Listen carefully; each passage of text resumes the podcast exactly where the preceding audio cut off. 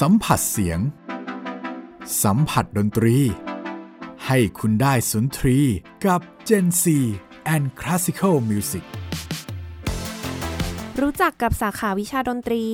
คณะมนุษยศาสตร์และสังคมศาสตร์ มหาวิทยาลัยราชภัฏอุดรธานีได้ ใน Gen C and Classical Music กับมุกนัฐถาควรขจร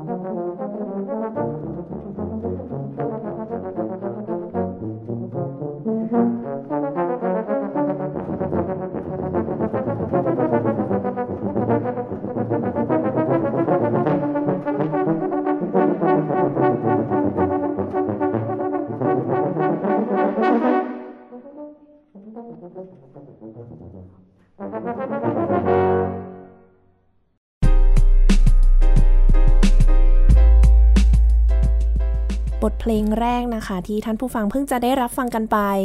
มีชื่อว่า Fantasy Movement สำหรับทูบา quartet ก็แน่นอนว่า quartet ก็หมายถึงมีทั้งหมด 4 ชิ้น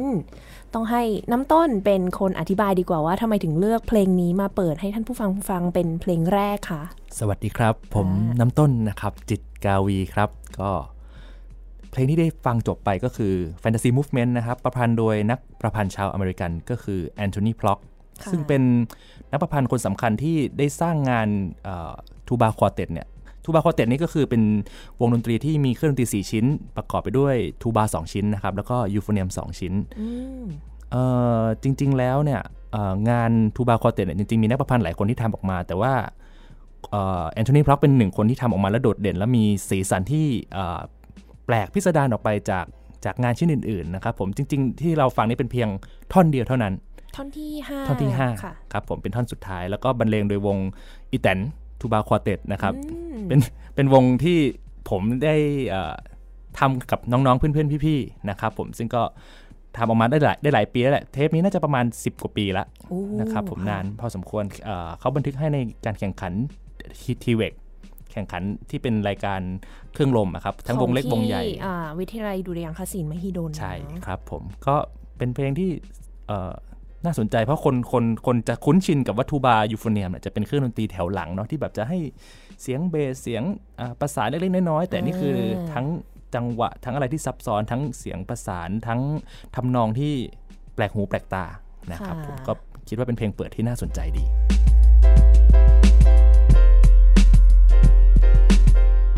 ต้องขอต้อนรับนะคะ อาจารย์จิตรกาวีนะคะนำต้นครับผม จากคณะมนุษยศาสตร์และสังคมศาสตร์สาขาดนตรีครับอ่จากสาขาวิชาดนตรี สาขาวิชาดนตรี มหาวิทยาลัยราชภัฏอุดรธานีค่ะคสรับวัสดีค่ะผมมาจากภาคอีสานตอนบนมาไกลด้วยนะครับมากเลยอ่าไปอีกนิดก็หนองคายขึ้นไปอีกนิดก็เวียงจันทร์แล้วอ่ามีวันนี้มีแบบแขกรับเชิญมาจากแดนไกลที่ ก่อนหน้านี้จะเป็นแบบต่างประเทศ อันนี้เป็นแบบว่าแดนอีสานมาบ้างนะคะ จริงๆ เป็นคนเหนือนะครับเอ้าเหรอคะครับเป็นคนจังหวัดอะไร จังหวัดคะเชียงราย ไกลกว่าเดิมอีกครับแบบนี้ต้องคุยกันหน่อยแล้วว่า จุดเริ่มต้นเลย กับการเข้าสู่วงการดนตรีครับตั้งแต่อยู่เชียงรายเลยไหมคะ ครับ ก็จริง ๆ แล้วบ้านผมนี่ก็จริง ๆ ไม่ใช่ครอบครัวที่ทำอาชีพทางดนตรีเป็นหลักก็จริง แต่ว่าก็มีความรักความชอบในดนตรีเนาะอ่าตั้งแต่เรื่องของการฟังเพลงเนี่ยจะฟังกัน เยอะมากนะครับ ผมได้ซึมซับบทเพลงต่างๆ คือคุณพ่อนี่จะเป็นนักเรียนวงโยธวาทิตมาก่อนด้วยอ่าเล่นทำเป็ดค่ะอยู่ที่เชียงใหม่ครับโรงเรียนยุพราชวิทยาลัยค่ะแล้วก็เอ่อคุณแม่นี้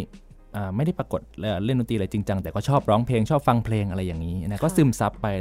ที่บ้านก็จะมีเครื่องดนตรี วางๆอยู่ละเกะละกะครับแต่เป็นเครื่องดนตรีแบบบ้านๆที่เขาจะชอบมีกันมีคลุยมีอะไรอย่างนี้ มีเรคคอร์เดอร์อะไรอย่างนี้ แล้วก็จะชอบมาหยิบมาเล่นมาจับมาคลำนะครับแต่ว่าถ้าเป็นเรื่องของการฝึกหัดดนตรีจริงๆเนี่ยผมเริ่มตอนปฐมที่5เนาะชั้นป .5 นะครับผมก็ได้เข้าวงโยธวาทิต แล้วซึ่งซึ่งซึ่งเราก็จะรู้ๆกันอยู่ถ้าเป็นนักเรียนโยธวาทิตว่า ส่วนใหญ่เราจะไม่ค่อยได้มีสิทธิ์กันเลือกเครื่องเท่าไหร่อ่าใช่อ่าคุณครูเราเนี่ยจะเป็นคนเลือกหรือไม่ก็เป็นรุ่นพี่เนาะตอนแรกกะจะเลือกจะตีกลองเพราะว่าเราเป็นคน หัวช้าเราแบบเออคิดอะไรไม่ทันตีกลองแล้วกันอะไรอย่างงี้ดูง่ายนะฮะพอลองแบกจริงแบกไม่ไหวกลองหนักมากเลยอ๋อแบบกลองตัวใหญ่ๆกลองเบสดำครับะใช่ ก็เลยได้รุ่นพี่เลยเอาให้ไปเล่นบาริโทนก็คือเป็นเหมือนยูโฟเนียมย่อส่วนเป็นเครื่องเป่าทองเหลืองอืมครับผมโอเคค่ะก็ป .5 ก็ได้เล่นจนป .6 ก็จบ จบที่โรงเรียนสันติวิทยา ต่อมาก็ได้ไปต่อที่โรงเรียนสามัคคีวิทยาคม ก็ใช้โควต้าดนตรีเนี่ยที่เราไปหัดตอนป .5 ป .6 นี่แหละ มาใช้ต่อม .1 เป็นโควต้าพิเศษ 10 คน เขาก็คัดเลือกเข้าไป ตอนนั้นก็ได้เลื่อนคลาสเป็นยูโฟเนียมละเพราะเครื่องมันจะใหญ่ขึ้น อ๋อ โตขึ้นแล้ว ใช่เล่นตัวเครื่องใหญ่แต่ขึ้นตัวก็แล้วยังเล็กอยู่นะครับผม ตอนนั้นแบบผอมแห้งแรงน้อยมาก จุดเปลี่ยนจริง ๆ ก็คือเอ่อ ช่วงม .3 ตอนนั้นเอ่อเดือนสิงหาคมนะจำเดือนได้ด้วยนะฮะอืมเดือนสิงหาคมมีหนังหนึ่งเข้าอ่าหลายคนน่าจะรู้ละก็คือหนังเรื่อง Seasons Change เนาะเราเราเราเคยได้ยินชื่อแหละว่ามันมีสถาบันดนตรีแต่เราไม่เห็นภาพ พอภาพยนตร์มาเนี่ยมันเป็นมันเหมือนเป็นสื่อเนาะที่ทำให้เราแบบเออกระตุกคิดว่า มันมีอะไรอย่างนี้เราเราน่าจะลอง เพราะว่ามันมันเหมือนเป็นเป็นความถนัดของเราด้วยแล้วเราเราด้วยความเป็นเด็กเราไม่รู้เราจะวางอนาคตในแบบไหนเราจะเรียนสายศิลป์คำนวณเหมือนเพื่อนสายวิทย์ อย่างนี้เหมือนเพื่อนจะโอเคไหมอะไรอย่างเงี้ยเราเราเราไม่ได้วางอย่างนั้นแต่พอเราเห็นว่าดนตรีมันมีลู่ทางที่ไปได้แบบนั้น เราก็เลยไปสมัคร เรียกได้ว่าคนพบตัวเองในระดับหนึ่งเลยตั้งแต่มก็ต้น ใช่ใช่อืมก็คือเราได้เห็นว่าเออมันน่าจะทำได้นะค่ะก็ก็เลยไปสมัคร ก็สอบติดในรอบที่ 2 คือรอบแรกไม่ได้ไปสอบรอบแรกติดค่ายวงโย ก็ไปค่ะไปสอบที่รอบที่ 2 แล้วก็ พอหลังจากนั้นก็ได้ไปเรียนที่เตรียมอุดมดนตรีนะฮะ วิทยาลัยดุริยางคศิลป์ค่ะมหาวิทยาลัยมหิดลม .4 นั่นแหละนะครับเรียนอยู่ 3 ปีก็คือเรียนเอกยูโฟเนียมเลยใช่ยูโฟเนียมเลยนะครับค่ะตอนนั้นก็เริ่มหาซื้อเครื่องที่มันดีๆ ขึ้นมาเอามาใช้ แล้วก็ได้เหมือนเปิดโลกอีกใบหนึ่ง เพราะว่าเราเราคุ้นชินกับว่าการเล่นการเล่นยูโฟเนียมมันก็เอ่ออยู่ในวงโยนะครับ เราไม่รู้เลยว่ายูโฟเนียมมันมี repertoire แบบ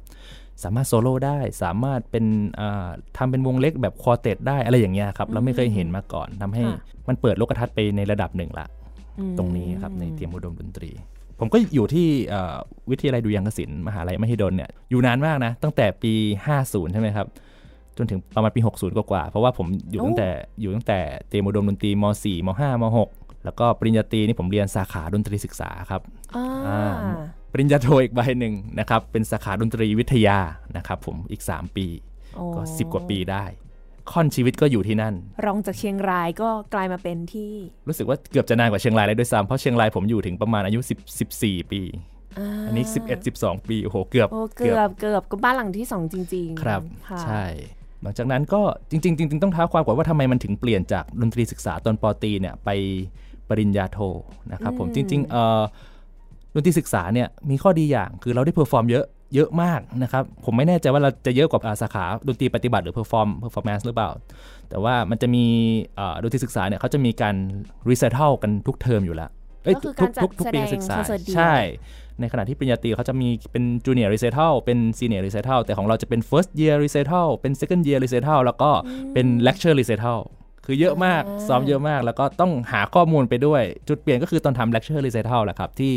เขาได้ให้โจทย์มาเรามาว่าทำอะไรก็ได้ที่อยากทำเกี่ยวกับการศึกษา เราก็เลือก repertoire เออเราก็เลือกหัวข้อประมาณว่าเป็นเรปทัวของยูฟ o เนียมแล้วก็ baritone baritone hornค่ะซึ่งตอนนั้นเนยพอเราได้ลองค้นคว้าอะไรอย่างเงี้ยครับเรารู้สึกว่าชอบเรื่องของประวัติศาสตร์ซึ่งเป็นทุนเดิมอยู่แล้วเรื่องประวัติศาสตร์ในการค้นคว้าพวกเนี้ยเราเราชอบหาก็เลยรู้สึกว่า ถ้าจะต่อปริญญาโทเนี่ยเรารู้สึกว่า ถ้าไปต่อปอโทเนี่ยคิดว่าน่าจะเอาดีทางด้านดนตรีวิทยาดีกว่า เพราะเราเห็นว่าประวัติศาสตร์พวกเนี้ยเราชอบมาตั้งแต่แต่แต่ไหนแต่ไรอยู่แล้วนะตั้งแต่ก่อนมามาเรียนม .4 ด้วยซ้ำอืมอันนี้เผื่อท่านผู้ฟังท่านไหนสงสัยครับอาจจะต้องอธิบายนิดนึงว่าดนตรีศึกษาดนตรีวิทยาเนี่ยแตกต่างกันยังไงบ้างแบบว่าหลักๆเรียนอะไรดีกว่าครับดนตรีศึกษาง่าย ๆ ก็คือเป็นเรื่องของการเรียนเพื่อเพื่อไปสอน ไปสอนเป็นครูหรือเป็นอะไรก็ตามวิชาการที่เรียนเนี่ยก็จะ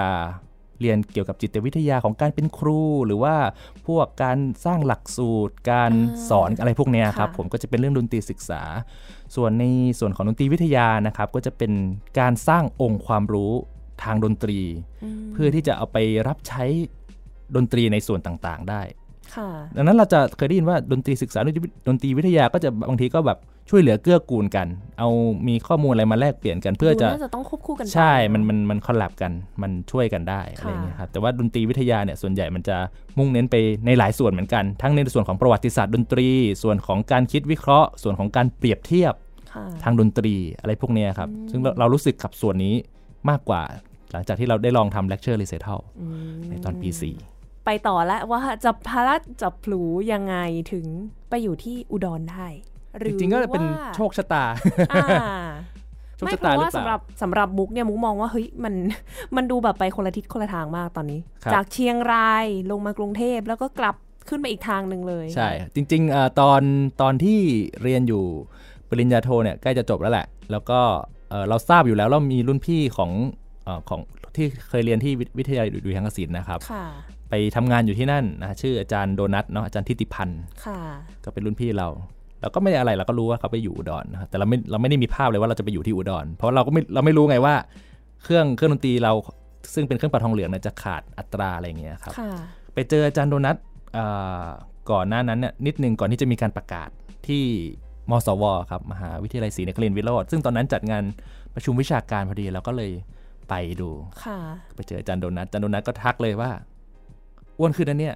ไม่เกี่ยว เดี๋ยวใช่ไม่ใช่เขาจำไม่ได้ตอนแรกเขาจะไม่กล้าทักเรา ถ้าเราไม่ไปทักเขาก่อนไปไปสวัสดีเขาก่อนค่ะอะไรอย่างนี้เขาก็เลยบอกว่าเนี่ยเรียนจบหรือยังมีอัตรากำลังจะเปิดเนี่ยสนใจไหมอะไรอย่างนี้ ซึ่งตอนนั้นเราจบพอดีเราจบแล้วตอนนั้นค่ะได้ใบอะไรเรียบร้อยละภายในเวลาไม่กี่เดือนนะครับ ผมเจอเขาเดือนพฤศจิกาเนาะประมาณกลางๆเดือนเอ่อเดือนธันวาเขาก็ถามรายละเอียดต่างๆเกี่ยวกับเราว่าเออเนี่ยจะไปอย่างนี้นะมีอัตราเปิดเป็นแบบนี้แบบนี้นะ ถ้าจะสมัครเดี๋ยวรอประกาศ เดือนมกราเนี่ยประมาณประกาศประกาศประมาณกลางเดือน กลางเดือนเสร็จเอ่อผมก็ไปสมัครตอนปลายเดือน ต้นเดือนกุมภาไปสอบ แล้วก็รู้ผลอีก2อสวันเลยว่าได้อืมแล้วก็ย้ายไปอยู่อุดรภายใน 15ธันวาเลยสิบห้ากุมภาเอ้ย15 กุมภาโอ้ไวเร็วมาก เร็วมาก เร็วมาก เหมือนว้าร์ปไปอยู่นู่นเลยอะครับผมอืมเพราะว่าจริงๆ เราก็ปรับตัวมาแล้วรอบหนึ่งเนาะจาก เชียงรายมากรุงเทพใช่น่าจะคุ้นชินกับความเป็นเมืองเป็นคุ้นมากมากๆคือตอนนั้นใช่ใช่โอ้โหแบบเราอยากไปไหนเราทะลุปลูกโป่งมากตอนนั้นกรุงเทพอะไรอย่างนี้ ซึ่งเดี๋ยวเดี๋ยวเราจะคุยกันเรื่องนี้แน่นอน ก่อนที่จะไปคุยกันต่อครับอยากให้อาจารย์น้ำต้นแนะนำบทเพลงให้ท่านผู้ฟังฟังหน่อยเห็นว่ามีบทเพลงน่าสนใจเยอะเลยวันนี้ครับเอ่อบทเพลงที่จะเปิดต่อไปนี้ก็เป็นบทเพลงไทยนะครับ เพลงไทยเดิมชื่อเพลงว่ามายุราพิรม เพลงประกอบการระบำแหละระบำนกยูงนะมายุราเอ่อประพันธ์โดยครูมนตรีตาโมดนะครับแต่ว่าเรียบเรียงเสียงประสานใหม่โดยเอ่อเพื่อนผมชื่อว่าคุณไผ่ปฏิมาอุณโชค ซึ่งเอ่อเป็นเรียนประพันธ์ตอนนั้นแล้วประพันธ์ให้สำหรับวงอีแตนอธิบายวงอีแตนด้วยใช่ไหมฮะอะสักนิดนึง วงอีแตนจริงๆ เป็นวงที่ผมทำกับรุ่นพี่ที่เอ่อ วิทยาลัยดุริยางคศิลป์นะครับ จริงๆ ไม่ใช่แค่รุ่นพี่มีเพื่อนด้วยหนึ่งคน แล้วก็มีรุ่นน้องอีกหนึ่งคน คนแรกก็คือพี่ตี้บุญยฤทธิ์กิติวิพิทักษ์นะครับค่ะซึ่งเคยมารายการนี้อ่าใช่แล้วในเรื่องของ euphonium เลยครับไปตามฟังกันได้นะครับ โฆษณา อีกคนก็คือเป็นเพื่อนชื่ออัดอัธวิทย์ศรีบางรัก แล้วก็อีกคนคือน้องไอเฟลนะครับผมสมาร์ทโชดวิสิตนะจริง ๆ แล้วชื่อแต่เนี่ยก็ไม่มีที่มาอะไรซับซ้อนก็คือ มาจากชื่อชื่อเล่นของพวกเรานี่แหละตัว E เนี่ยมาจากไอเฟล ตัว T อันนี้มาจากพี่ตี้เนาะตัว T ค่ะ A ก็มาจากอัด แล้วก็ตัว N มาจากผมโอ้แล้วก็เออแล้วก็มามามามาคลำชื่อกันเอาชื่อไหนดี ตอนแรกจะเป็นชื่อ ET นะ ก็ไม่น่า workอีแตนแล้วกันดูความเอ้ยน่ารักมีความเป็นอะไทยแล้วก็แบบมีความจดจำได้ง่ายค่ะ อะไรอย่างนี้ครับผมตอนนั้นก็เอาไปแข่ง ดังนั้นเอ่อตอนตอนแข่งเนี่ยเขามีกฎเกณฑ์ว่าต้องมีเพลงไทยด้วยก็มีการ arrange ขึ้นมาใหม่ก็เลือกมายุราพิรมไป เพราะว่าตอนนั้นเพิ่งดู4แผ่นดินจบ แล้วเพลงนี้เป็นเพลงประกอบภาพยนตร์อืมแล้วผมเอ้ยชอบว่ะเพราะว่ะอะไรอย่างนี้ก็เลยมอบหมายให้เอ่อเพื่อนเอ่อเรียบเรียงใหม่มายุราพิรมที่จะได้ฟังนี้เป็นเป็นเลคคอร์ดจากตอนแข่งจริง ๆ ครับ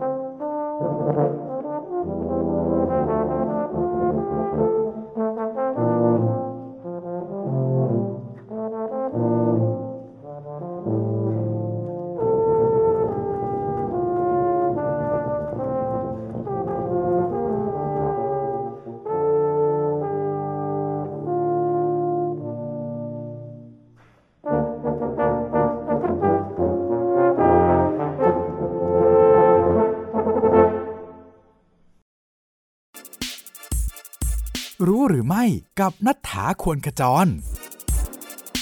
รู้หรือไม่ เอ็ดวาร์ดกรีกมีตุ๊กตานำโชคประจำตัว เอ็ดวาร์ดกรีกนักประพันธ์ชาวนอร์เวย์เขามีตัวตุ๊กตุ่นตัวเล็กๆ 3 ตัว ที่เขามักจะตั้งไว้บนโต๊ะแต่งเพลงของเขา โดยตัวแรกจะเป็นตัว troll สีแดง ตัวที่ 2 เป็นหมูซึ่งจะมีใบ cloverสีแฉกอยู่ในปาก และตัวที่ 3 ตัวโปรดเป็นกบนำโชค กรีกมักจะพกเจ้ากบนำโชคเนี่ยใส่กระเป๋าเสื้อโค้ทเมื่อต้องออกไปแสดงหรือว่าอำนวยเพลง โดยก่อนขึ้นเวทีทุกครั้ง เขาจะล้วงมือลงไปในกระเป๋าเสื้อโค้ทแล้วก็ลูบเจ้ากบนำโชคตัวเนี้ยเสมอ ทุกคืนกรีกจะนำตัวตุ๊กตุนทั้ง 3 ตัวมาวางไว้ที่โต๊ะหัวเตียง แล้วก็หันไปบอกราตรีสวัสดิ์ก่อนเข้านอน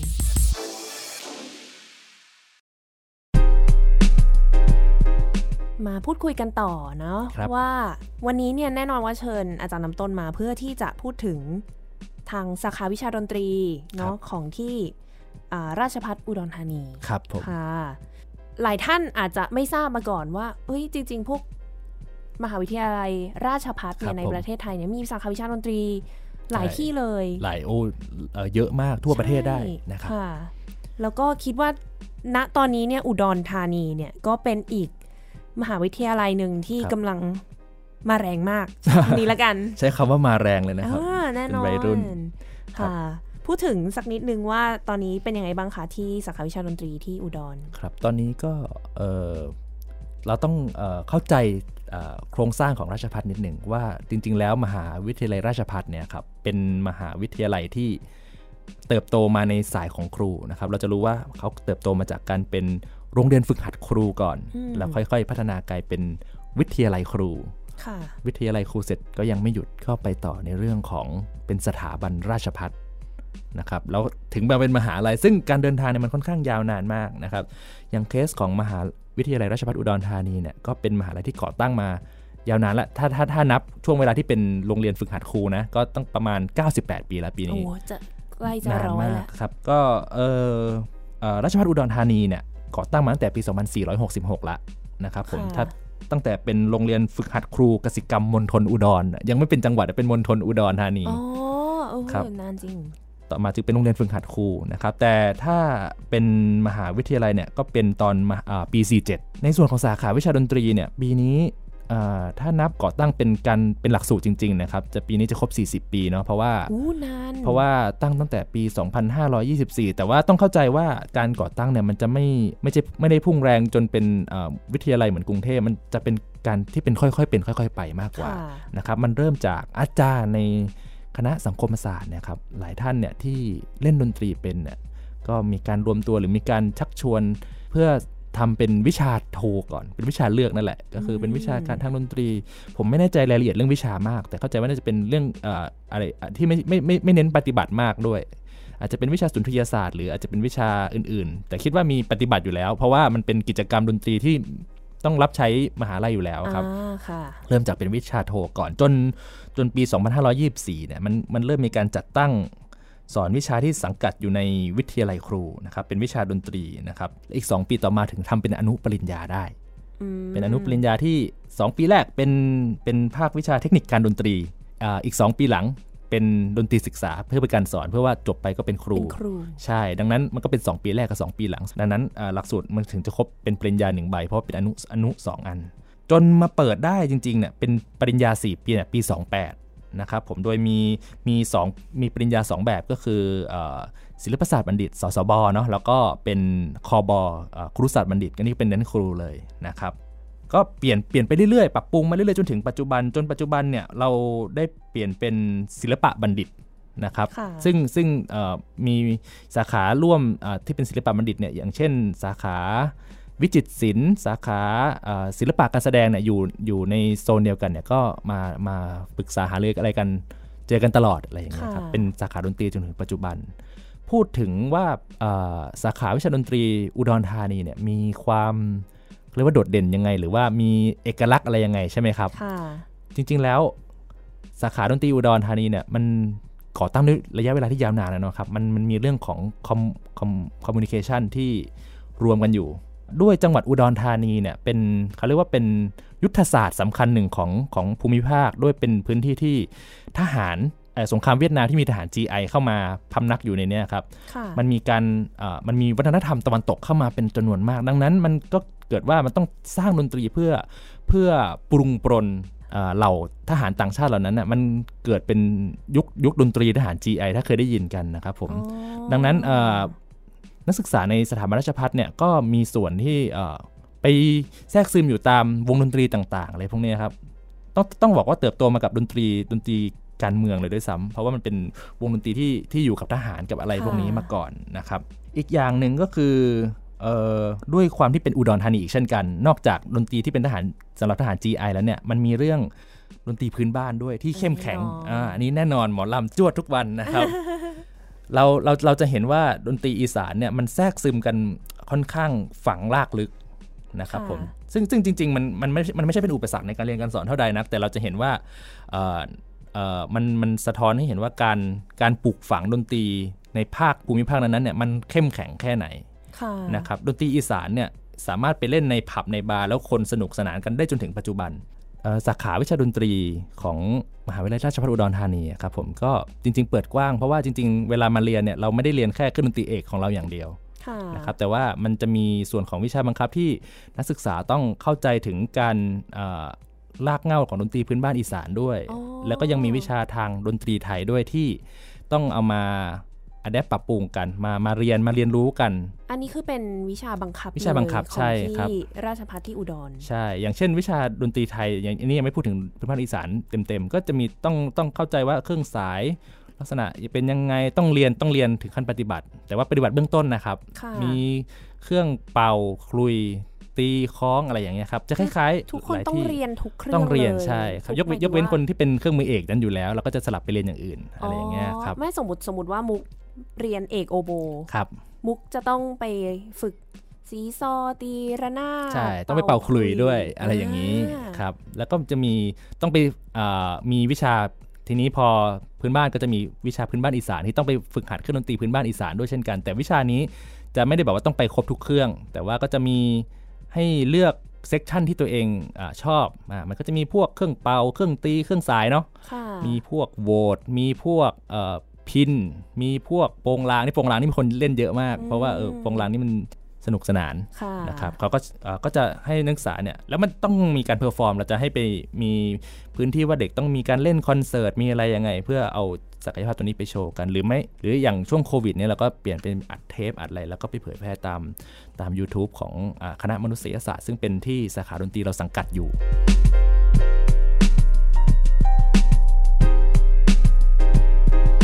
แล้วหลักสูตรมีอะไรอย่างอื่นที่น่าสนใจอีกไหมคะ นอกจากแน่นอนว่าทุกคนต้องเรียนเครื่องเอกของตัวเองใช่ครับมีสองวิชานี้ที่เพิ่มเข้ามา ครับ ค่ะ ก็หลักสูตรอื่นๆ ก็จะเป็นวิชาโดยทั่วไป แต่ว่าก็จะตามแต่อ่าความถนัดของอาจารย์ในสาขาด้วยนะครับ แต่ว่าจุดจุดแข็งอีกอย่างหนึ่งก็คือ เราเรามุ่งเน้นเรื่องของเทคโนโลยีดนตรีด้วยอืมนะครับผม เพราะว่าเอ่อจำนวนไม่น้อยเลยที่ออกไปแล้วไปทำงานในเรื่องของ เทคโนโลยีดนตรี ห้องอัดเสียง ห้องบันทึกเสียง ห้อง production ทำเครื่องเสียงตามเวทีต่างๆอะไรพวกเนี้ยครับค่ะดังนั้นดังนั้นก็เราก็จะมีอาจารย์ที่มีความเชี่ยวชาญในทางเนี้ยครับ มาทำมาสอนเกี่ยวกับเอ่อการจัดทำอะไรพวกนี้ให้ให้มีความรู้ความเชี่ยวชาญมากยิ่งขึ้นนะครับเอ่อช่วงเอ่อช่วงเวลาหนึ่งเราก็ใช้ชื่อภาควิชาเป็นภาควิชาเทคโนโลยีดนตรีเลยค่ะเพื่อที่ว่าจะมุ่งเน้นไปตรงนั้น แต่ตอนนี้ก็คือ ก็คืออาปรับปรับปรับปรุงให้มันอ่าเข้าที่เข้าทางมากยิ่งขึ้น แล้วก็อยู่ในสาขาวิชาดนตรีร่วมกันนะครับค่ะมีการฝึกโปรแกรมทางดนตรีต่างๆ การบันทึกโน้ต การสร้างซาวด์การบันทึกเสียงสังเคราะห์การอะไรต่างๆ แล้วก็จะมีห้องปฏิบัติการที่เป็นห้องบันทึกเสียงจริง ๆ ให้นักศึกษาได้ลองทำจริงๆอืมนะครับ แล้วก็อีกวิชาหนึ่งที่เห็นว่าน่าสนใจก็คือวิชาการบำรุงรักษาเครื่องดนตรีที่ไม่ได้จบแค่เรื่องของการโอ้บำรุงรักษา แต่ว่ามันรวมถึงการสร้าง ซ่อมสร้างนะครับเราเราจะเรียกเล่นๆว่าเป็นวิชาซ่อมสร้าง เพราะว่าไม่ได้ซ่อมอย่างเดียวต้องสร้างสังเคราะห์ขึ้นมาใหม่จากวัสดุใกล้ตัวได้นะครับอย่างก่อนที่ผมจะมาอัดรายการนี้ก็เห็นว่าอาจารย์ประจำสาขาจำประจำวิชาก็ได้มีการ assignment ว่าเออเรามาลองสร้างเอ่อวัสดุที่เป็นตัวทดแทนเครื่องดนตรีไหมอย่างลองท่าสร้างยองซอขึ้นมาไหมลองมาสร้างตัวอะไรทดแทนกับวัตวัตถุดิบนี้ได้บ้างอะไรอย่างเงี้ยครับผมอืมจากวัตวัตถุดิบใกล้ตัว ผมก็เป็นอะไรที่ค่อนข้างน่าสนใจมันคือ พอยหลักๆที่เราอยากอยากให้เรียนก็คือนักศึกษาได้ลองปฏิบัติจริงค่ะนะครับ ก็ใช่ดูเป็น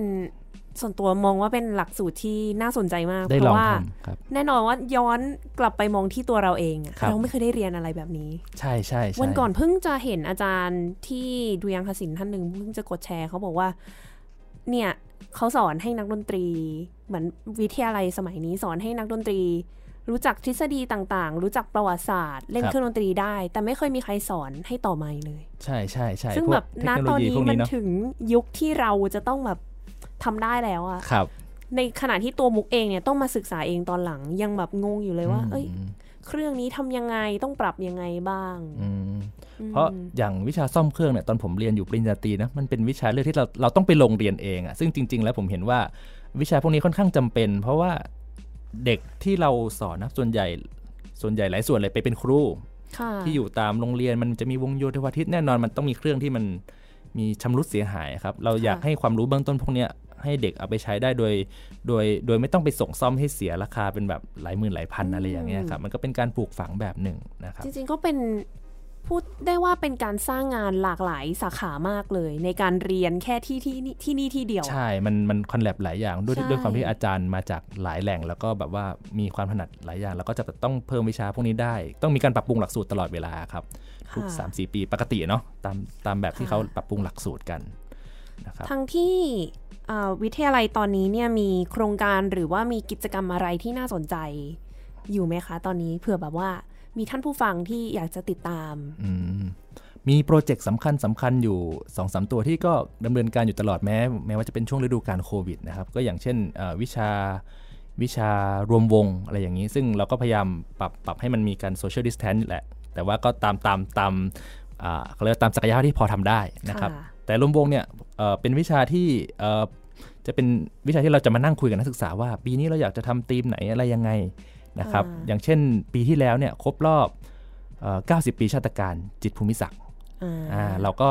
เห็นว่าเป็นวาระที่ดีแล้วซึ่งซึ่งเอ่อจิตรภูมิศักดิ์ก็เป็นคนที่ทำดนตรีเกี่ยวกับการพูดถึงสังคมไว้เยอะค่ะอะไรเงี้ยแล้วก็มาคุยกันแล้วก็มาทำเป็นงานคอนเสิร์ตบรรเลงดนตรี มันก็จะแบบว่า มันจะตามตามสอดคล้องกับอ่าพันธกิจของมหาวิทยาลัยเนาะที่เป็นมหาวิทยาลัยเพื่อการพัฒนาท้องถิ่นค่ะครับก็จะเป็นดนตรีเพื่อให้คนได้รู้จักจิตรภูมิศักดิ์ได้รู้ว่างานที่เขาสร้างเนี่ยมันมีความสำคัญอย่างไร ก็เป็นการรับใช้สังคมแบบหนึ่งค่ะนะครับผมแล้วก็อีกอย่างหนึงที่เรากำลังทำคือเราทำวงดนตรีที่เอ่อผสมผสานแนวคิดของชาวบ้านกับแนวคิดของเออนักศึกษา เป็นรูปแบบของแตรวง อันนี้ผมทำเองนะฮะอันนี้จะขอโฆษณาได้ไหมฮะเราเราเราเรียกว่าประชาสัมพันธ์ประชาสัมพันธ์นะครับแตรวงที่เราทำก็คือเราพยายามเรียนแบบแตรวงแบบชาวบ้านที่เคยมีกันในอดีต หรือปัจจุบันก็ยังมีหลงเหลืออยู่ แต่ก็ลดจำนวนลงนะครับเรือเรามีเป็นเป็นวงดนตรีที่วงดนตรีเครื่องดนตรีฝรั่งแต่เล่นเพลงไทยอะไรอย่างเงี้ยครับอืมค่ะ ก็จะเล่น เป็นเราตั้งชื่อว่าแตรวงบ้านหมากแข่งก็เป็น project เล็กๆ อันนี้จะไม่เกี่ยวข้องกับหลายวิชาละแต่ว่าเป็น project นอกเวลาที่ให้นักศึกษาได้มีกิจกรรมนอกเวลาทำกันค่ะมีการรับงานมีการเอ่อจัดตารางซ้อมให้นักศึกษาดูแลกันเองค่ะเพื่อที่ว่าเออนักศึกษาจะได้เข้าใจถึงกระบวนการของเรื่องธุรกิจดนตรีด้วย เพราะว่าเออจริง ๆ เรามีวิชาธุรกิจดนตรีนะครับ แต่ว่าการจะให้นักศึกษาได้ลองจัดสรรจัดการเองในของจริงเนี่ยในสเกลที่มันไม่ใหญ่มากเนี่ยมันทำให้ทำให้นักศึกษา เอ่อเข้าใจแล้วก็เอ่อไม่เจ็บตัวมาก เวลาแบบทำโปรเจกต์อะไรอย่างเงี้ยครับเหมือนกับฝึกงานย่อมๆ ใช่ เพราะว่าฝึกงานฝึกงานก็จะมีอีกฝึกงานอีกหนึ่งนะฮะมีมีอีกมีวิชาฝึกงานอีกหนึ่งเทอมค่ะนะครับ ก็จะโอ้โหก็ก็ค่อนข้างแยกย่อย ถ้ามาถอดตัวหลักสูตรดูเนี่ยจะเห็นว่ากิจกรรมแต่ละกิจกรรมมันมีมันมีจุดประสงค์ของมัน แล้วก็มันมีมันมีความอะไรอะมีมีความเป็นประโยชน์ต่อนักศึกษาแล้วแต่คนจริงๆ คือมันนักศึกษามาจากอ่า ร้อยพ่อพันแม่ครับมีความสนใจที่แตกต่างกันอยู่แล้ว ถ้ามีสักกิจกรรมหนึ่งที่นักศึกษาเราสนใจเนี่ยครับเราสามารถเห็นได้เลยแล้วเราสามารถส่งเสริมนักศึกษาให้ไปถึก็งผลักดันไปให้ถูกทางไปเฉพาะลยทางได้เลยค่ะนะครับผมอยังล่าสุดก็มีนักศึกษาที่ทำอ่าทำมันมีวิจัยเล่มจบเนาะของค่ะของปี4เนี่ยเขาก็จะทำเรื่องเกี่ยวกับเพลงเพลงวิทยุสำหรับเด็กม ของคุณหญิงชิ้นศิลปะบรรเลงเราเราเรารู้จักคุณหญิงชิ้นศิลปะบรรเลงในในแง่ที่ว่าเป็นบุตรีของหลวงประดิษฐ์ไพเราะสอนศิลปะบรรเลงแต่เอ่อนักศึกษาเราก็สนใจว่าท่านแต่งเพลงประเภทเพลงเด็กอะไรเงี้ยท่านเขาก็อยากศึกษาว่า ลึกลงไปเนี่ยมันมีคุณค่ายังไงค่ะมันมีที่มาที่ไปอย่างไร ก็ทำเป็นเล่มซึ่งซึ่งก็น่าภูมิใจที่ว่าเอ่อเด็กมีความกระตือรือร้นถึงขั้นแบบว่ามาสัมภาษณ์กับบุคคลข้อมูลในกรุงเทพอะไรอย่างเงี้ยครับอืมเราก็เห็นว่าเออพอพอเขาชอบพันนี้เราก็ส่งเสริมไปทางนี้ได้ หรือค่ะอย่างบางคนก็ ชอบในการสร้างเครื่องดนตรีชอบในการสร้างอุปกรณ์เกี่ยวกับดนตรีอย่างเงี้ยครับแล้วก็ส่งเสริมว่ามันมีมีการส่งเสริมมีการแนะนำช่างมีการประสานงานให้ว่าเออมีบุคลากรทางนี้อยู่นะ ถ้าสนใจเราส่งต่อไปได้มอะไรอย่างนี้โอ้ยดีมากเลยอะเพราะด้วยความเป็นสาขาเล็กๆครับ อย่างรุ่นหนึ่งเนี่ยก็มีประมาณ 30 คน 40 คนอืมกำลังจะถามพอดีเลยว่ามีกันกี่คนครับก็ถ้า 4 ปีก็ประมาณ4ก็ประมาณเกือบ 200 คน แต่ว่าก็จะลดหลั่นกันไป คือบางคนเนี่ย ต้องต้องเข้าใจว่าธรรมชาติของภาคอีสานเนี่ยเอ่อบางครั้งอะเขาเขาเรียนเสร็จอะเขาต้องทำงานไปด้วย แล้วบางทีเนี่ยมันมัน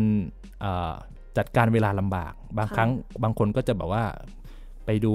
ไปไปมุ่งเน้นการทำงานซะเยอะอะไรเงี้ยครับก็จะช้าหน่อยอาจจะจบช้าหน่อย แต่อ่าแต่ส่วนมากก็จะจบนะฮะจะติดกับวิจัยอะไรนิดๆหน่อยๆละค่ะแต่ก็ต้องหาเงินไปด้วยก็เลยเป็นแล้วอัส่วนใหญ่จุคือเป็นปสรรเด็กในภูมิภาคใช่ไหมคะส่วนใหญ่ครับส่วนใหญ่แต่ก็มีหลุดมาบ้างจากไกลๆอย่างเช่นมาจากมาจากชุมพรอะไรอย่างงี้อ่าโอ้โหมาไกลจริงมาจากทางใต้เลย แต่ก็ส่วนใหญ่ก็จะเป็นมาจากอ่าเขาเรียกว่าเป็นพื้นที่บริการเนาะมหาลัยราชภัฏอุดรก็จะมีพื้นที่บริการอย่างเช่นหนองคาย บึงกาฬหนองบัวลำพูอะไรเงี้ยก็จะมาจากตรงนี้เยอะ คือค่ะใช่ถ้ามหาลัยหนึ่งตั้งเนี่ยเขาจะมีพื้นที่บริการถ้าเป็นเครือราชภัฏมันจะมีการแบ่งค่อนข้างเห็นเป็นสัดส่วนนะครับอย่างราชภัฏอุดรตั้งอยู่ตรงนี้ข้างบนเป็นหนองคายอ่าเป็นบึงกาฬเป็นหนองบัวลำพูก็เอาตรงนี้ไปราชภัฏสกลนครมีจังหวัดข้างๆอะไรบ้าง ก็เป็นพื้นที่บริการตรงนั้นไป มันเหมือนเป็นการตั้งฮับความรู้อะครับว่าเออใครจะมีขอบเขตแค่ไหน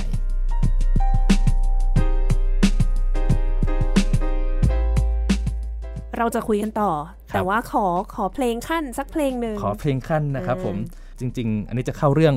เออเรื่องผลงานบางชิ้นที่ผมทำออกมานะครับผมบทเพลงที่จะเปิดต่อไปนี้ก็คือสยามิสพ a โทนะครับบทเพลงนี้มีความสำคัญมาก เพราะว่าเป็นบทเพลงที่ทำให้ผมได้ เบนเข็ม หรือว่าเป็นจุดเปลี่ยนเพลงจุดเปลี่ยนมากกว่า เพราะว่าผมผมฟังเพลงเนี้ยครั้งแรกในรายการทวายไลท์โชว์ตอนนั้นประมาณป .5 ป .6 ครับผมในทีวีปกติเลยครับทีวีเก่าๆรายการทวายไลท์โชว์ตอนนั้นได้เชิญแขกรับเชิญพิเศษคนหนึ่งคืออาจารย์พฤติพลประชุมผล ซึ่งตอนนั้นท่านท่านทำเกี่ยวกับพิพิธภัณฑ์เครื่องเล่นหีบเสียงและกระบอกเสียงไทยเออพิพิธภัณฑ์เครื่องเล่นกระบอกเสียงและหีบเสียงไทยสลับกัน ซึ่งเอ่อมีเครื่องเสียงเยอะแยะไปหมด แล้วก็มีสื่อเสียงที่เป็นกระบอกเสียงซึ่งเพิ่งซึ่งผมไม่เคยเห็นมาก่อน แล้วเขาก็เลือกบทเพลงเซียมิสพาโทเนี่ยซึ่งเป็นบทเพลงที่ประพันธ์โดยคีตกวีชาวเยอรมันนะครับชื่อว่าในพอลลิงเก้ประพันธ์เพื่อถวายแก่ในหลวงรัชกาลที่ 5 พระพุทธเจ้าหลวงมีการส่งจดหมายอะไรมาเป็นเรื่องเป็นราวเลยมาที่สยามในตอนนั้น จดหมายว่าเราเราถวายโน้ตนี้ ความจงรักภักดีอะไรเงี้ยครับแล้วมีจดหมายมีโน้ตเพลงวงให้อะไรเงี้ยก็มีการมอบให้แตรวงของสยามในตอนนั้นนะออกบรรเลง วงที่บันทึกเสียงที่จะเอามาเปิดเนี่ยเป็นการบันทึกเสียงครั้งแรกเนาะบันทึกเสียงโดยวงเอดิสันมิลิเ a อรี่แบนนะครับผมค่ะแล้วก็เป็นเป็นการบันทึกเสียงที่เก่าแก่ที่สุดของบทเพลงนี้ด้วยนะครับผมอืม Siamese Patrol เพลงนี้ แล้วเราจะได้ฟังแบบ sound เสียงที่มันแบบว่าเป็น original เป็นเสียงกระบอกเสียงเลยครับอ่าแต่ว่าเอ่อทำทำออกมาแบบเอ่อเกลาออกมาให้แบบสะอาดเรียบร้อยละฟังง่ายมากขึ้นจะไม่แบบไม่ไม่ซ่ามาก Siamese Patrol, played by the Edison Military Band.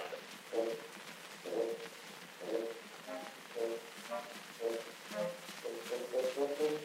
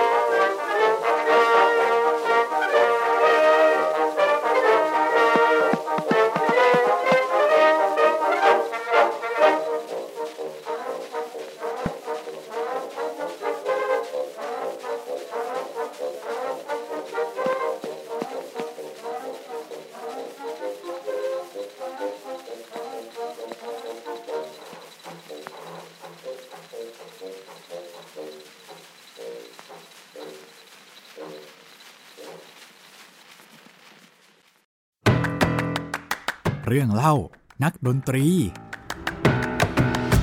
ตอนนั้นอ่าเรียนอยู่ที่เอ่อโรงเรียนสามัคคีวิทยาคมนะครับมอต้นที่ที่เล่นวงโยอยู่นะครับมีครั้งหนึ่งเนี่ยมีงานเช้าผู้จัดก็แบบโอ้มาเต็มที่เลยนะครับเดี๋ยวเราเอารถไปรับไปขนส่งอย่างดีเลยนะครับเราก็ดีใจแล้วอ่าครับเช้าเราไม่ได้เรียนละเพราะว่าเพราะว่าวันนั้นเหมือนเด็กๆเนอะวันนั้นเหมือนไม่ได้ทำกันบ้าน แล้วก็แบบอะไม่เป็นไรเราไปออกงานก็ขึ้นรถเป็นดิบดีเลยครับเจ้าของงานก็เอารถมารับดิบดีเอ่อห้องวงโยเนี่ยจะอยู่อยู่หลังโรงเรียนก็จะออกประตูหลัง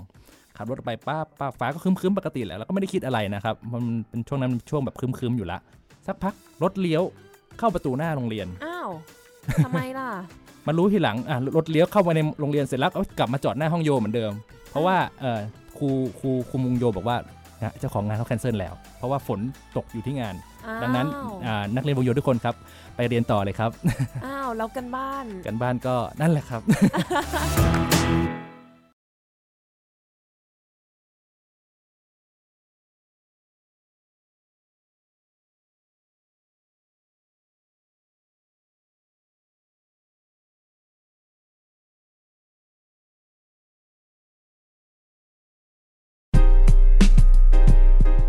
สักครู่ก็ได้ฟังเป็นบทเพลง ที่จะโยงไปถึงบทครับสนทนาที่เรากำลังจะพูดถึงกันก็คือ อาจารย์น้ำต้นเนี่ยได้เขียนหนังสือขึ้นมาหนึ่งเล่มที่มีชื่อว่าตื่นแตรครับ ให้ท่านผู้ฟังเข้าใจสักหน่อยว่า ที่มาที่ไปก็จริง ๆ แล้วผมก่อนก่อนหน้าที่จะเขียนหนังสือพวกเนี้ยผมผมได้เขียนบทความเป็นประจำอยู่แล้วลงวารสารเพลงดนตรี แล้วก็ลงที่อื่นๆบ้างอะไรเงี้ยครับผมค่ะแล้วก็เออมีอยู่ช่วงหนึ่งเราคิดว่า การเขียนพวกเนี้ยมันค่อนข้างมันกระจัดกระจายแล้วเราอยากให้มันรวบรวมเป็นแหล่งเดียว เพื่อที่ว่าอนาคตเราจะศึกษาเนี่ยมันเป็นเหมือนเป็นแหล่งข้อมูลเป็นฐานอืมเป็นฐานข้อมูลค่ะของเราใช่เราก็จะเอามาศึกษาย้อนหลังได้ง่าย ด้วยความที่เราไม่ค่อยมีระเบียบ เราก็จะแบบเก็บกระจัดกระจายกันไปหมด เลยก็เลยคิดว่าเออจะรวบรวมเอามารวมเป็นอ่าชุดหนึ่งแล้วก็เอามาเผยแพร่นะครับ แต่ก็ผมผมผมบอกอยู่เสมอว่าเออรอบตัวผมบอกกับคนรอบข้างเสมอนะครับว่ารอบตัวผมนี้มีมีแต่คนแบบเป็นกัลยาณมิตรที่ดีมาก ตั้งแต่เพื่อนฝูงครูบาอาจารย์อะไรเงี้ยครับผมเขาก็จะส่งเสริมว่าเออไหนๆจะรวมหรือว่าจะทำอะไรพวกนี้ครับทำเป็นเล่มออกมาดีกว่า แล้วก็พ r ออเดอร์ให้เป็นแจกเป็นการเผยแพร่ข้อมูลวิชาการแจกจ่ายไปนะครับ ก็จะดีก็เลยเป็นที่มาของการรวบรวมเป็นเล่ม ชื่อว่าหนังสือตื่นแตร จริง ๆ แล้วหนังสือเล่มนี้จะไม่ได้ชื่อตื่นแตรนะครับ จริง ๆ ผมผมอะชอบอ่านหนังสือของสำนักพิมพ์หนึ่งนะครับเป็นค่ะเป็นรูปสัตว์ต้องบอกชื่อได้บอกชื่อได้ไหมฮะได้ค่ะก็สำนักพิมพ์แซลมอนนะครับอ่าเขาจะชอบชอบเอาคำสุภาษิตอะไรอย่างเงี้ยมาทำเป็นชื่อหนังสือ ซึ่งผมชอบมากอย่างเช่นเอ่ออะไรอะไม่ไม่เชิงเป็นคำสุภาษิตก็ได้เป็นคำคล้องจองอะไรเงี้ยครับอย่างเช่นเอ่อผจญไทยในแดนเทศเอ้ยไม่ใช่ผจญภัยว่ะเป็นผจญไทยหรืออย่างเช่นเอ่อโอ้เยอะเยอะเยอะเยอะแยะมากเอ่อความเอ่อความ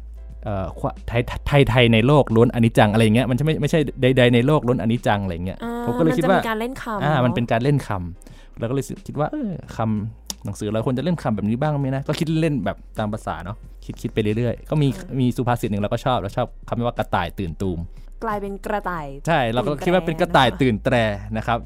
แล้วพอพอพอพอพอวางดาบละเราก็คิดว่ากระต่ายตื่นแตร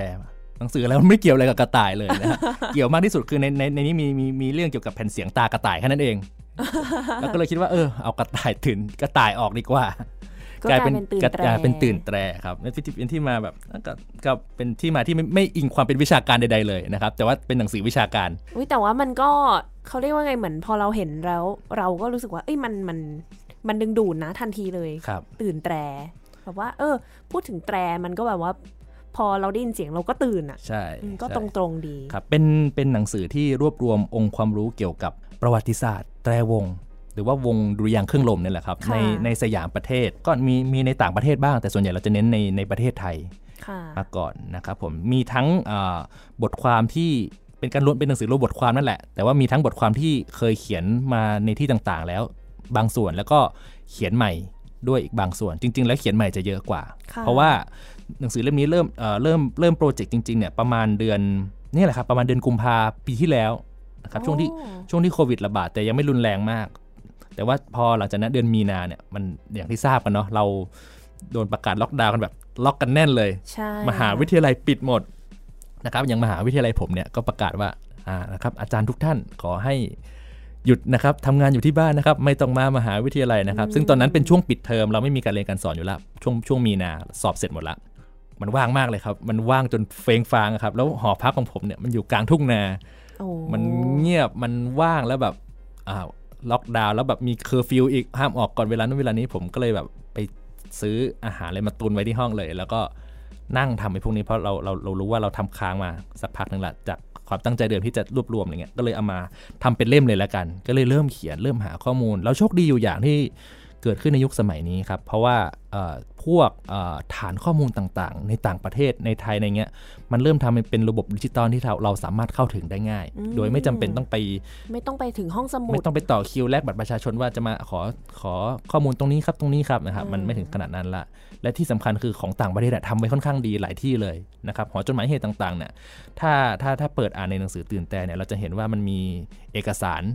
เอกสารที่เป็นเอกสาร จากหอจดหมายเหตุที่แบบโอ้โหถ้าเราไม่ไปต่างประเทศสมัยก่อนเนี่ยก็ไม่ได้ก็ได้มาอยู่ในเล่มนี้นะครับอืมก็หนังสือก็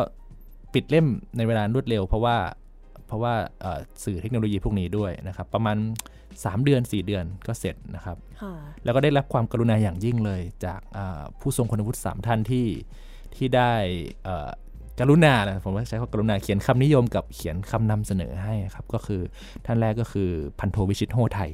นะครับท่านเป็นศิลปินแห่งชาติสาขาดนตรีไทยโยธวาทิตอืมนะครับผมค่ะแล้วก็อีกท่านก็คือศาสตราจารย์เกียรติคุณนายแพทย์พุนพิษอมตยกุลนะครับเป็นเป็นอาจารย์ที่ปรึกษาในวิทยานิพนธ์ผมเองตอนสมัยเรียนปอโท แล้วก็ให้ความกรุณามาตลอดนะครับเราแลกเปลี่ยนข้อมูลกันตลอดเวลา ซึ่งก็ท่านเป็นเอ่อเป็นคนที่แอคทีฟอะแม้ว่าอายุจะมากแล้วปีนี้ท่านจะเอ่อ84ปีนี้อายุค่ะก็ยังแอคทีฟตลอดมีการ โทรศัพท์ถามไถ่ตลอดว่าทำงานอะไรไปถึงไหนแล้วอะไรเงี้ยครับค่ะเหมือนทวงงานตลอดเวลาเหมือนอ้าวเหมือนสมัยเรียนเลยนะครับ ก็เป็นอีกท่านหนึ่งที่เขียนคำนิยมให้ แล้วก็เอ่ออีกท่านหนึ่งก็คืออาจารย์กุนองอนันต์นาคคงอ่านะครับผมแห่งซึ่งสถานีไทย PBS นั่นครับเองเพลงดนตรีวิถีอาเซียนนะครับผมค่ะ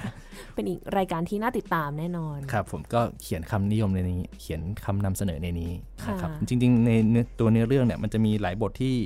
ที่ผมก็เขียนขึ้นมาใหม่ อย่างเช่น งานเกี่ยวกับแตรวงโรงหนังนะครับแต่วงโรงหนังนี่ก็เป็นดนตรีประกอบภาพยนตร์สมัยก่อน ซึ่งสมัยก่อนหนังมันเป็นหนังเงียบนะเป็น silent film ค่ะก็เลยไม่มีเพลงประกอบดังนั้นแตรวงซึ่งเป็นวัฒนธรรมที่มีอยู่แล้วเนี่ยมันรับใช้สังคมยังไง ก็มันก็คือการเข้าไปเล่นในโรงหนัง เพื่อประกอบหนังเงียบให้ได้อรรถรสอืมเอาเพลงไทยนี่แหละไปเล่นเพลงเพลงหน้าพาทย์เพลงเชิด เพลงโอดเพลงอะไรอย่างเงี้ยครับค่ะให้คนเกิดอรรถรสในภาพยนตร์มากยิ่งขึ้น อันนี้ผมไม่เคยบอกใครนะแต่จริงๆแล้วเนี่ยเอ่อมันมี gap ช่วงหนึ่งช่วงที่ผมเรียนจบเนี่ยก่อนก่อนก่อนผมเรียนจบเนี่ยผมทำงานอยู่ที่หอภาพยนตร์อ๋อนะครับตรงเอ่อสายห้าครับสายห้าพุทธมณฑลตรงสายห้าเดี๋ยวนี้มีแมคโครตรงนั้นทำงานเป็นเอ่อเขาเรียกว่าเป็นอาสานำชมพิพิธภัณฑ์นะครับอ๋อเป็นเป็นงานเป็นพาร์ทไทม์ก็งานพวกนี้เราเราจะได้เข้าไป เอ่อเรียนรู้เกี่ยวกับพิพิธภัณฑ์ภาพยนตร์ไทยในตอนนั้นทำให้เราได้ใกล้ชิดกับข้อมูลค่อนข้างมากนะครับผมอืมมันก็เป็นที่มาของว่าเราสามารถเขียนเอ่อเรื่องแตรวงโรงหนังได้ เพราะว่าเราอยู่ใกล้กับบุคคลค่ะเหล่านั้นข้อมูลเหล่านั้น หรือสิ่งของเหล่านั้นที่มันอยู่ในร่วมยุคสมัยจริงค่ะๆนะครับ คุณมุกน่าจะเคยไป ใช่ใช่ไหมดีมากเลยจริง ๆ น่าเสียดายที่เหมือนไม่ค่อยได้รับความสนใจสักครับเท่าไหร่อาจจะเพราะไกลด้วยใช่มีคนที่คอยให้ความรู้ตลอดแล้วเขาก็พร้อมที่จะ บอกเราครับจริง ๆ แบบว่าขอแค่เราเข้าไป นั่นแหละครับผมเป็นคนที่เดินเดินๆอยู่รอบๆที่แบบอ่าอย่างนั้นเลยครับ แล้วก็มีเขามีเมืองมายาใช่ไหมที่เป็นฉากไทยหนัใช่งค่ะมีโรงหนังใต้ดินมีอะไรใช่เยอะสวยมากใช่เลยครับเผื่อท่านผู้ฟังท่านไหนสนใจแวะไปได้เลย แล้วก็ครับเข้าชมเข้าชมฟรีครับใช่ฟรีค่ะไม่ไม่ไม่เสียเงินเพราะด้วยที่ว่าเป็นองค์การมหาชนเนาะไหนๆก็ไหนๆแล้วมาพูดเรื่องนี้เลยดีไหมคะว่าครับในอนาคตอาจารย์น้ำต้นนี่มี ก็จริง ๆ อนาคตมันก็ไม่แน่นอนเนาะเราก็แต่ว่าเราเราวางแผนเรียกว่าเป็นแผนรวมๆไว้แล้วกัน ว่าเออค่ะเราจะทำลู่ทางยังไงนะครับผมส่วนผมก็คงคิดว่าคงต้องเอ่อคงจะศึกษาหาความรู้เกี่ยวกับดนตรีต่อไปอยู่แล้วนะครับผมผมเป็น เอ่อเป็นอาจารย์อยู่ที่สาขาวิชาดนตรีนะฮะ นอกจากนั้นก็จะเป็นนักช้อปปิ้งหนังสือในออนไลน์ในในโอ้ Facebook น่ากลัด้ววยมากเลยอันนี้ใช่อันนี้อันนี้น่ากลัว แต่ว่าจริง ๆ แล้วผมชอบไปเอ่อท่องตามโลกไซเบอร์แล้วพบหนังสืออะไรดี ๆ เยอะนะครับค่ะผม แล้วก็จริงๆอะที่สนใจตอนนี้ก็คือผมทำเกี่ยวกับเพลงเด็ก เพลงเด็กก็คือเพลงเด็กอะครับ เพลงเพลงที่แบบว่าสำหรับเด็กเลยจริง ๆ นะครับ เพราะจริงๆแล้ววิวิทยานิพนธ์ตอนปอโทผมเนี่ยเป็นเป็นเกี่ยวกับอ่า เพลงไทยสากลสำหรับเด็กอยู่แล้ว ช่วงสมัย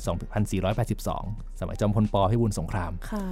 เราก็เห็นว่าเพลงเด็กเนี่ยจริง ๆ แล้วมันยึดโยงอยู่กับการเมืองอยู่ตลอดเวลาเลยทำไมถึงเป็นเช่นนั้นอะไรเงี้ยครับอืมผมก็เลยอยากจะศึกษาต่อยอดไป ก็เอ่อนอกจากนั้นก็จะมีเรื่องของแตรวงก็ยังก็ยังศึกษาควบคู่กันไปนะครับในอนาคตกำลังตอนนี้กำลังเขียนหนังสือเกี่ยวกับกระโจมแตร คุณมุกอยู่ที่ยุโรปน่าจะเคยเห็น มันเอ่อเขาเรียกว่า bandstand เนาะมันเป็นคือเอ่อหลายตำราหรือหลายหลายหลายสื่อที่พูดถึงประวัติศาสตร์แตรวงหรือประวัติศาสตร์ดุริยางค์เครื่องลมอะครับเราจะพูดถึงวงดนตรี เราจะพูดถึงเครื่องดนตรี เราจะพูดถึงนักดนตรี conductor อะไรอย่างงี้ใช่ไหมครับค่ะแต่ไม่ค่อยมีใครพูดถึงสถานที่เท่าใดอ๋อครับกระโจมแต่จริง ๆ แล้วมันเป็นมันเป็นเอ่อ จุดศูนย์รวมวิญญาณเลยก็ว่าได้ของเพลงแต่เลย เพราะว่าสมัยก่อนเนี่ยพื้นที่ของสวนสาธารณะทั่วยุโรปเนี่ยมันจะมีกระโจมแตรตรงนี้อยู่มันจะเป็นเหมือนศาลาครับค่ะแต่กลมๆแล้วก็จะมีแบบแถวนั่งข้างในแล้ววงบรัสแบนแต่วงต่างๆ ก็ไปอัดแน่นแล้วก็เล่นในสวนช่วงวันหยุดอะไรเงี้ยให้คนได้ฟังกันนะตอนนี้ในยุโรปก็ยังทำกันอยู่นะครับ จริง ๆ แล้วในถ้าศึกษาดูเนี่ยในไทยเนี่ยมีเรื่องของกระโจมแต่เยอะมาก แต่แต่ก็แต่ก็ไม่ก็มันถูกปล่อยปละละเลย ไม่ค่อยได้พูดถึงเท่าไหร่ ผมก็เลยเออน่าจะเป็นประเด็นที่น่าสนใจนะครับผมกระโจมแต่ในไทยเนี่ยจริง ๆ เก่าแก่มากตั้งแต่สมัยรัชกาลที่ 4 ก็มีนะฮะรัชกาลที่ 5 ก็มีนะครับผมมันก็ถูกพัฒนามาตลอด ก็ตรงนี้ท่านผู้ฟังรอติดตามกันครับได้นะคะ เป็นผลงานของอาจารย์น้ำต้น ก่อนที่จะจากกันวันนี้ อยากให้อาจารย์น้ำต้นฝากอีกหนึ่งบทเพลง ส่งท้ายให้กับท่านผู้ฟัง ครับก็เป็นอีกหนึ่งโปรเจกต์ที่กำลัง ทำอยู่กำลังศึกษาอยู่นะครับ มันเป็นบทเพลงที่ชื่อว่า March Siamese นะครับผมเราได้ฟัง Siamese Patrol ไปละ เป็นเพลงค่ะที่เอ่อคีตกวีชาวเยอรมันได้ประพันธ์เพื่อถวายแด่รัชกาลที่5ค่ะนะครับบทเพลง March Siamese เนี่ยประพันธ์ก็เป็นบทเพลงที่ชาวต่างชาติประพันธ์ให้ชาวสยามเหมือนกันนะครับซึ่งบทเพลงเนี้ยประพันธ์โดยนายฮาวเออนายฮานนิวเฮสนะครับผมเป็นนักประพันธ์ชาวเดนมาร์ก นะครับผมค่ะแต่ว่าไม่ได้ประพันธ์ให้พระมหากษัตริย์นะครับประพันธ์ให้เจ้าพระยาวงศานุประพัฒน์หรือว่าหม่อมราชวงศ์สถานสนิทวงศ์ซึ่งบทเพลงนี้เอ่อเป็นบทเพลงที่เอ่อประพันธ์มอบให้สมัยที่เอ่อหม่อมราชวงศ์สถานเนี่ยได้ไปศึกษาต่อที่ประเทศเดนมาร์กนะครับตามนโยบายที่เอ่อสมัยรัชกาลที่5เลยที่ที่ส่งชาวไทยเอ่อลูกลูกขุนนางหรือว่าลูกลูกกษัตริย์เนี่ยไปเรียนต่อต่างประเทศเอ่อหม่อมราชวงศ์สถานก็เป็นหนึ่งในนั้นค่ะก็เอ่อ จากหลักฐานที่ค้นค้นค้นค้นเจอตอนเนี้ยเขาไปเรียนที่กรมทหารปืนใหญ่แล้วเอ่อเป็นที่เดียวที่กับนายฮานนิวเฮสเนี่ยทำงานอยู่ ก็คงได้สนทนาพาทีแล้วก็ได้แต่งเพลงเนี่ยเพื่อมอบเป็นของขวัญเพราะชาวตะวันตกนี้มีเยอะนะครับที่ประพันธ์เพลงเพื่อมอบเป็นของขวัญมีค่า